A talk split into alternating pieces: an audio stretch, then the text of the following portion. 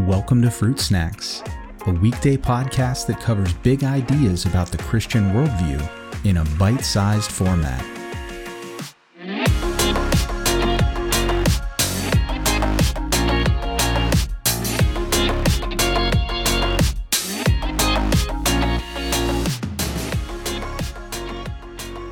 Hey everyone, welcome back to another week of Fruit Snacks. Today we have another special guest. I'm doing another interview, and uh, this time it is with Mike Turturice, who is one of the elders at our church, the Oasis in Gilbert, Arizona.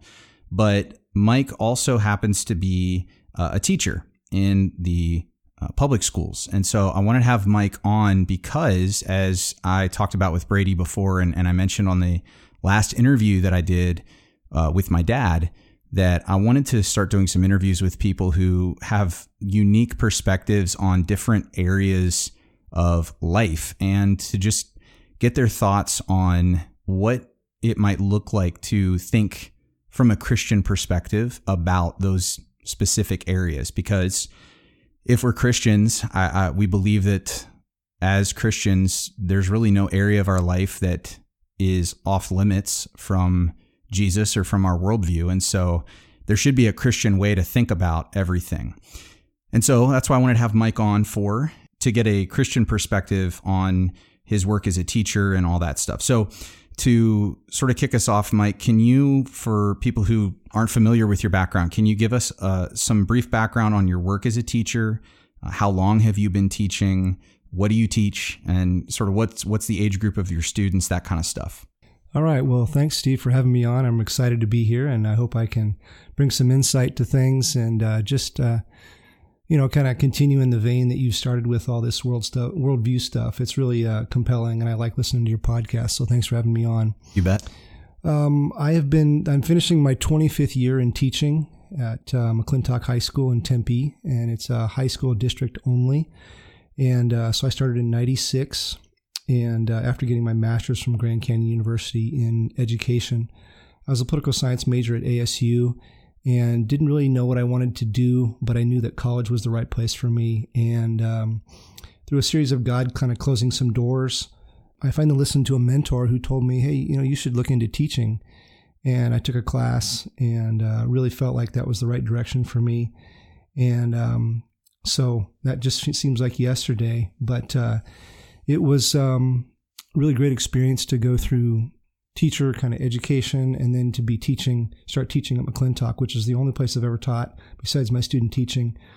Uh, my first few years, actually my first probably 18 years, I taught world history and uh, at AP level, honors level, introduction. Uh, I also taught criminal justice. And currently, last few years, I've been teaching government and uh, psychology. And most of my students are juniors and seniors. I have a few sophomores sprinkled in, but mostly I got the upper level students. And through uh, teaching at McClintock, I've also been able to get a side gig also teaching at Arizona Christian University, which I also teach government there. I teach it fully online. Uh, despite the pandemic, we've been doing online for a long time actually there. I don't know if you know, did you know that, that Arizona Christian is my alma mater? I did know that. I did yes. undergrad there. Yeah. Were you there when it was Southwestern Bible College? Yeah. Okay. A million years ago. Yeah. Yeah. yeah. I actually taught on campus there. One of my friends was the dean, and uh, so he kind of got me the gig, and so I, I've I've been there for a while, and it's it's a good experience. It's different than teaching in the public school. Oh, for sure. I bet. So I wanted to first ask you about, I guess, just some of your observations about your students.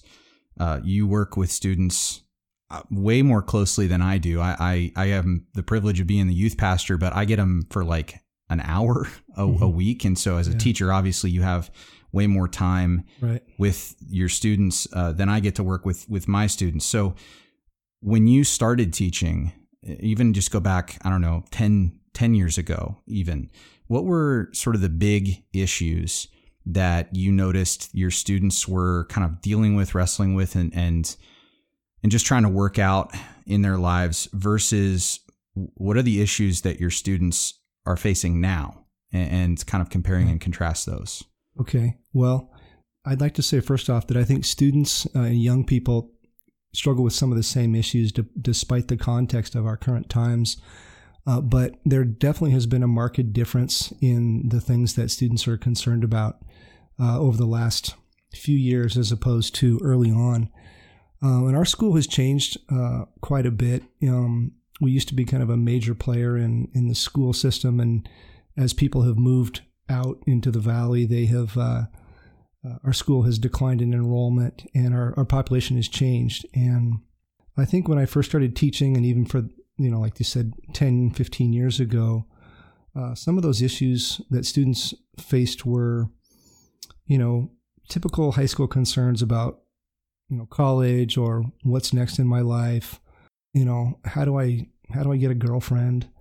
Uh, I mean, I literally had kids ask me, "Hey, Mr. T, how do you how do you meet girls?" You know, and I just, you know, I never was, you know, that never was going to cross my mind when I'm going to teacher school. Like, kids yeah. going to ask me about that. so that was interesting. Um, so you know, it was kind of those typical traditional things. But today, I mean, maybe this seems obvious, but there's just a lot of fear. There's mm. a lot of anxiety.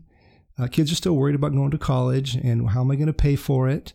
But there's this added layer of eh, should I come back to school? And, you know, I'm seeing higher uh, rates of kids being concerned about um, not so much grades, but just about maybe their family situation and you know trying to make ends meet there there feels like there's a lot of apathy as well today kids are lost and and they've always been lost. We've always, you know, as humans, we're lost, but it just seems more acute lately.